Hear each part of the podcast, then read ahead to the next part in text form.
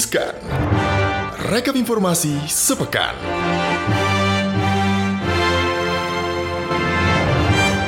Halo Sobat Cuan Selamat pagi, selamat siang, selamat sore, selamat malam Kangen Gibran gak? Udah tiga minggu nih dia absen. Bener kan aku bilang dia tuh bosen Ada yang bilang makan gaji buta.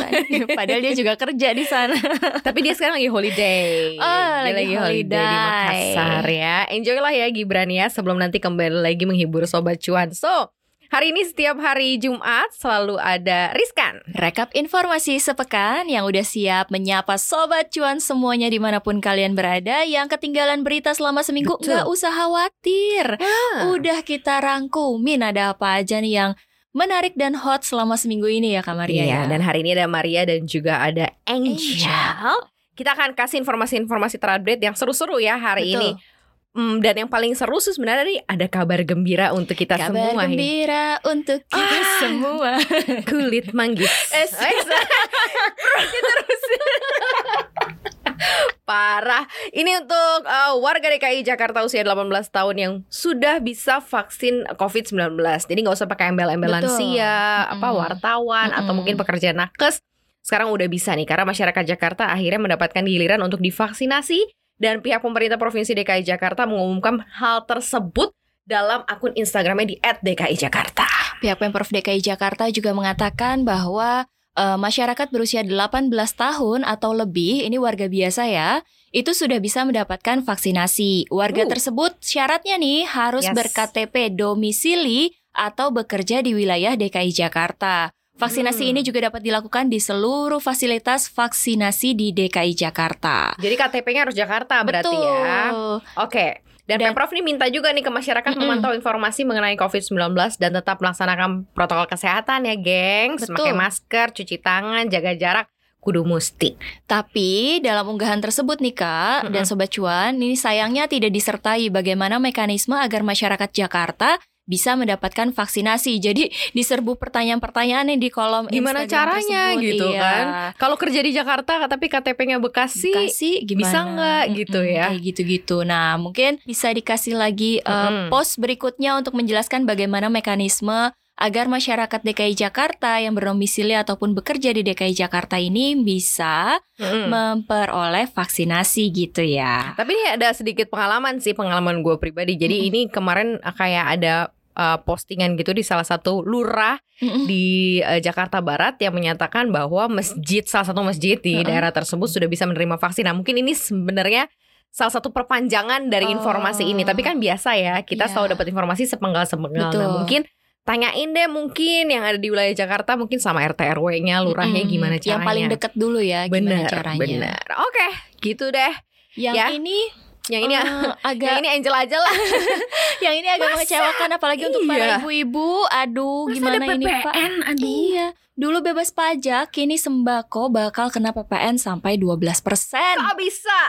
Iya, jadi pemerintah berencana mengenakan tarif pajak pertambahan nilai atau PPN pada produk sembako. Hal tersebut tertuang dalam revisi draft rancangan Undang-Undang Nomor 6 Tahun 1983 tentang ketentuan umum dan tata cara perpajakan. Hmm. Dalam pasal 4A draft RUU KUP tersebut, pemerintah menghapus beberapa jenis barang yang tidak dikenai PPN. Salah satunya adalah barang kebutuhan pokok yang sangat dibutuhkan oleh rakyat banyak. Dengan kata lain nih, sembako akan dikenakan PPN. Ih kok gitu ibu-ibu tolong dicatat ya Ini ada jenis barang kebutuhan pokok yang dimaksud ya Beras, gabah, jagung, sagu, kedelai, garam konsumsi, daging, telur, susu Ini mah semuanya makanan kita hari-hari Ini sehari-hari kak, kita Sayur. makan apa jadinya nih? Pajaknya lumayan lagi ya Tapi berapa sih sebenarnya tarif PPN yang dikenakan nih?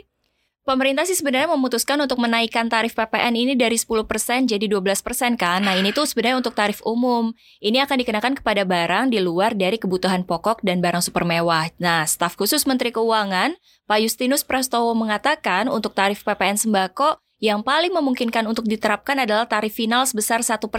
Jadi kalau beras premium atau mewah ini dikenakan tarif normalnya 12%. Mm-mm. Kalau yang murah berarti kayak misal produk-produk bulog ini finalnya cuma satu persen gitu ya. Betul. Maksudnya beri- ini pembeda antara eh, produk-produk pemerintah dan produk swasta. Maksudnya yang premium, yang mewah gitu sama yang ya ya biasa-biasa aja gitu. Tapi kan Aduh. sebenarnya eh, PPN ini tuh nggak cuma sembako aja, ada Mm-mm. juga kelompok barang lain juga yang dikenakan PPN gitu ya. Misalnya kayak hasil pertambangan, ya ya ya, hasil pengeboran yang Mm. diambil langsung dari eh, sumbernya, termasuk hasil pertambangan batu bara, jasa pelayanan. Mm-mm, Kayak mm. pelayanan kesehatan medis, pelayanan sosial, Iya, pelayanan iya. pengiriman surat dengan perangko, bahkan jasa pendidikan, sekolah mau ada dikenakan PPN. pajaknya, ada PPN ya. Tapi karena alasan pemajakan ini karena pemerintah memang lagi reformasi sistem perpajakan ya Uh-uh. supaya lebih adil, tepat sasaran.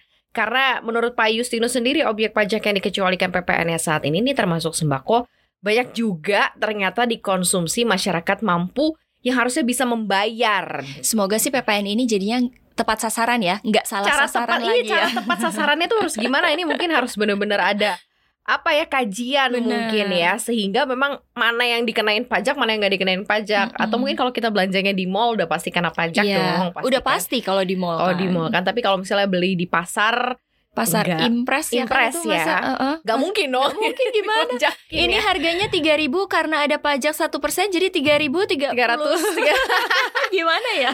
kita sama-sama berdoa ya ibu-ibu ya jadi sekarang mulailah mengubah kebiasaan belanjalah di pasar ya Hmm, pasar betul. tradisional oke ada yang dipajakin ada yang nggak sehat ternyata ya ada Iya, dan 60% masih seputar makanan ini ya. Makanan dan minuman nih produk Nestle yang ternyata tidak sehat. Angel. 60 persen. 60 persen. Wah lumayan juga nih banyak ya 60 persen tuh banyak ya kalau ada di Iya mall ya. dong Dan ini kan produk-produk eh, makanan minumannya Nestle ini kan udah kita Banyak konsumsi dari kita kecil kali ya Kayak susu kayak Air mineral Air mineral. iya benar. Atau eh, apa tuh namanya kayak Coco Crunch iya, gitu-gitu kan snacks. Sebut merek gak apa-apa ya Gak apa-apa ditunggu sponsornya loh. Tapi yang jelas ada sebuah dokumen internal Nestle ini bocor ke publik dan ini membuat heboh. Mm-mm. dan bikin heboh ya karena nggak main-main dokumen tersebut menyebut bahwa banyak produknya yang tidak sehat terungkap bahwa produk yang dinilai tidak sehat cukup fantastis ya karena lebih dari 60% dan tidak bagus untuk dikonsumsi terlalu uh, sering atau setiap hari begitu ya tidak bagus untuk tubuh. Oke, dokumen ini itu diterima Mm-mm. oleh Financial Times. Dari dokumen tersebut terungkap bahwa hanya 37% dari produk makanan dan minuman Nestle telah memperoleh peringkat atau bintang di atas 3,5 dari Australia Health Rating System. Nilai 3,5 bintang ini itu merupakan ambang batas untuk mengakui kesehatan sebuah produk. Dan dari segi minuman aja diungkapkan bahwa 96% minuman Nestle ini tidak termasuk kopi murni ya. Dan 99% dari portofolio permen dan es krim juga tidak sehat. mulai stres ah tidak gitu. Tapi ini di Australia ketemunya ya. Iya. Sementara untuk produk minuman susu masing-masing 82% serta 60% yang memiliki ambang batas kesehatan yakni bintang 3,5 atau masih aman untuk dikonsumsi. Oh. Sebenarnya kalau di Indonesia kan ada BPOM ya, kan Mm-mm. kalau produk-produk impor harusnya mereka juga melalui pemeriksaan eh, Kalau badan pemeriksa obat makanan ya. yang aku baca sih BPOM tuh komentarnya ini kan dia hanya menyorotinya tuh GGL, Oh, garam, oke. gula dan lemak aja. terlalu gitu. banyak di dalam produknya Mm-mm, gitu. gitu. Oke. Nah, Financial uh, Times sendiri menyebutkan dalam data dokumen tidak termasuk susu formula bayi, makanan Mm-mm. hewan, kopi dan juga divisi ilmu kesehatan yang membuat makanan untuk kelompok orang yang memiliki kondisi dengan medis tertentu. Berarti ini aman gitu ya Aman. kategorialnya ya. Tapi Oke. menyoal dokumen ini, Kepala Eksekutif Nestle Mark Snyder menegaskan penolakannya soal produk dikatakan tidak sehat. Katanya dokumen internal ini bertentangan dengan klaim ini. Menurut Head of Corporate Communication Nestle Indonesia, Stefan Sinisuka, juga pemberitaan di media ini katanya hanya terdiri dari setengah portofolio penjualan global produk perusahaan. Ini ada pes- persaingan kali ya? Mungkin ya. Jangan ya. Tapi pesan moralnya sih sebenarnya gini, sobat cuan jadilah konsumen yang cerdas sebelum Ya. membeli produk gitu ya, cek Mm-mm. dulu label kemasan, nilai gizinya Mm-mm, dan lain sebagainya apakah uh, sesuai dengan yang sobat cuan butuhkan gitu Hmm, ya. Lama-lama deh tuh lagi milih Lama. produk dibandingin dulu satu lihat ingredientsnya nggak apa-apa. Berarti kalau ke mall tuh nggak cuma asal nyomot-nyomot Iya. doang ya. Yang penting enak. Iya, Oh, oh, yang yang penting enak penting ya enak. cuan. Ini kayaknya sih enak nih, tapi malas ngantri sih kalau gue. iya bener banget. Karena ada Jungkook. Eh, Jungkook siapa Jimin. Jimin dan teman-teman yang bikin heboh di Hmm. Indonesia karena kemarin tuh sempet eh, ojol-ojol berkumpul di Iya, sana gitu ya benar. ngantri ya untuk bisa beli paket ini ya karena ada kolaborasi boy and uh, boy band BTS dengan McDonald's ini disambut antusias tinggi dari army di berbagai negara termasuk Indonesia dan terlihat juga beberapa gerai di McDonald's Indonesia ini diserbu army dan juga layanan pesan antar makanan dari ojek online dari Rabu kemarin gitu. Toh, Iya. kamu gak ikutan? Ah, ah, aduh Nah, kak nah, nah, ntar Tau jadi sih? berubah loh mukanya jadi Tau gak sih ternyata ini tuh juga banyak akhirnya menjual lagi bungkus kemasannya Oh, seru, di e-commerce yang harganya sampai 3 juta. Oh jangan sedih kemarin ada di e-commerce eh, Jadi dia lupa kali ya Heeh. Dia lecek-lecekin itu Heeh. Terus Eh ini apa namanya langka katanya Heeh, gitu Bungkus BTS 55 juta Karena dia lupa Oh iya ini BTS ngapain gue lecek-lecekin Iya, gitu Dan uh, antrian panjang itu menyebabkan akhirnya ada beberapa gerai yang harus ditutup gitu ya. Dan ternyata antrian juga nggak cuma di Indonesia kak, ada Oh, juga ya? di Malaysia waktu akhir Mei lalu. Pokoknya sempat heboh juga deh. Ini BTS ini emang juara Dia ya kan. salut gue sama ARMY Tapi bener serius berbeda dengan Indonesia kak. Singapura itu sengaja menunda menu BTS Meals yang juga sempat membuat heboh di Malaysia. Mhm. Itu lantaran negara itu sedang menghadapi fase 2 setelah lonjakan kasus COVID-19 gitu. Hmm. Nah, BTS Meals ini sendiri itu sebenarnya terdiri dari potongan chicken nugget, kentang goreng, minuman, serta saus cabai manis dan saus Cajun. Cajun Yang Ada tanda tangannya gak sih? Ah, Jangan kali aja ada tanda tangan boybandnya gitu Iya, Makanya ini tuh diserbu. terinspirasi dari eh, resep populer dari unit McDonald's Korea Selatan.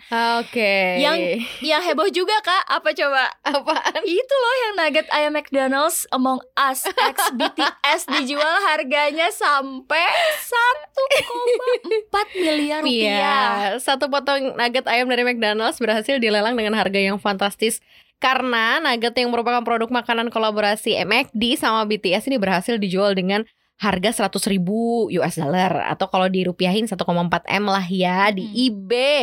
Dan nugget yang terdaftar dengan nama McDonald's Among Us Shaped Nuggets from BTS Meal itu awalnya mulai dilelang nih tanggal 28 Mei kemarin. Mulainya tuh di 99 sen loh. Awalnya 14.000. 99 sen. Tahu-tahu jadi 1,4 miliar. Bisa itu kan belum- nuggetnya udah Belum jelas juga sih ya apakah minat konsumen ini karena nugget tersebut itu mirip dengan karakter di game Among Us Enggak sih. atau karena BTS-nya BTS atau karena keduanya. Eh tapi Army Army ini emang juara banget ya. Salut sih, salut, salut, sih, salut. Kalian terbaik Army. terbaik gila ya karena mengutip The Guardian nugget tersebut awalnya adalah makanan eksklusif yang diluncurkan oleh McD di restoran cepat saji tersebut bekerja sama dengan BTS ya kalau kita lihat ya nanti akan seperti apa begitu ya kelanjutannya karena kalau sekarang masih mau punya atau beli gitu ya masih ada sih di McD kayaknya. Masih ada sih sobat cuan. Bapak Aduh. Gojek, Bapak Grab, pokoknya para para para delivery order itu harus bersabar ya. Oke. Siapkan tenaga kalian. Mungkin ini adalah memang eh, apa namanya keberhasilan dari BTS juga membangun brand image sih. Emang gue bangga banget sih sama BTS uh, boy band asal Asia Hmm. mendunia Hmm. gitu dan gila banget gitu. Semua yang disentuhnya jadi emas Jadi gitu. cuan. Jadi cuan semuanya. pokoknya. Betul. Oke lah sobat cuan. Ini mungkin ah Kita beralih sedikit ya kita beralih dari sedikit makanan makanan makanan Heeh. cari tempat cari tempat Iya. untuk masa tua. untuk hidup. Kepikiran gak sih Angel kan kita kan pekerja banget nih ya di Mm-mm. Jakarta gitu ya dengan hiruk pikuk di Jakarta. Yang Pengen. padat, macet gitu ya. Pengen gak sih nanti kalau hari tuanya tuh kayak pindah gitu ke satu Pengen kota banget, gitu. pengen banget, pengen yang kayak ada bukit, gunung, air terjun, Jadi- damai jadi gitu petani kan. ya. Petani. petani kali ya. Petani cuan nih. Karena ada 10 kota paling layak huni di 2021. Ada Jakarta gak sih? Ada nggak ya? Coba kita cek. ada. Silahkan dicek. Angel. The Economics Intelligence Unit mengeluarkan daftar The Global Livability Index 2021 yang memperlihatkan 10 kota paling layak huni di dunia meski berada di tengah pandemi.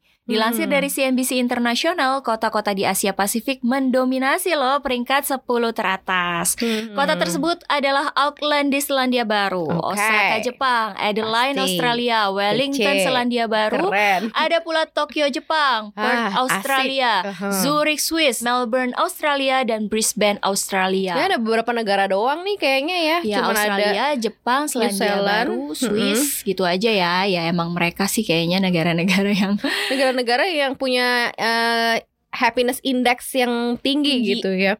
Karena teratur sih. Betul. Karena kan kalau misalnya kita mau pindah ke satu negara, nggak tahu sih kalau impian gue adalah asal angkot gampang, bersih udaranya, Bener. bisa jalan kaki, itu kayaknya udah happy banget. Happy Dan gue nggak bisa dapetin di Jakarta ya. Iya. Coba Jakarta mana kak tadi nggak ada ya nggak kesebut ya kak?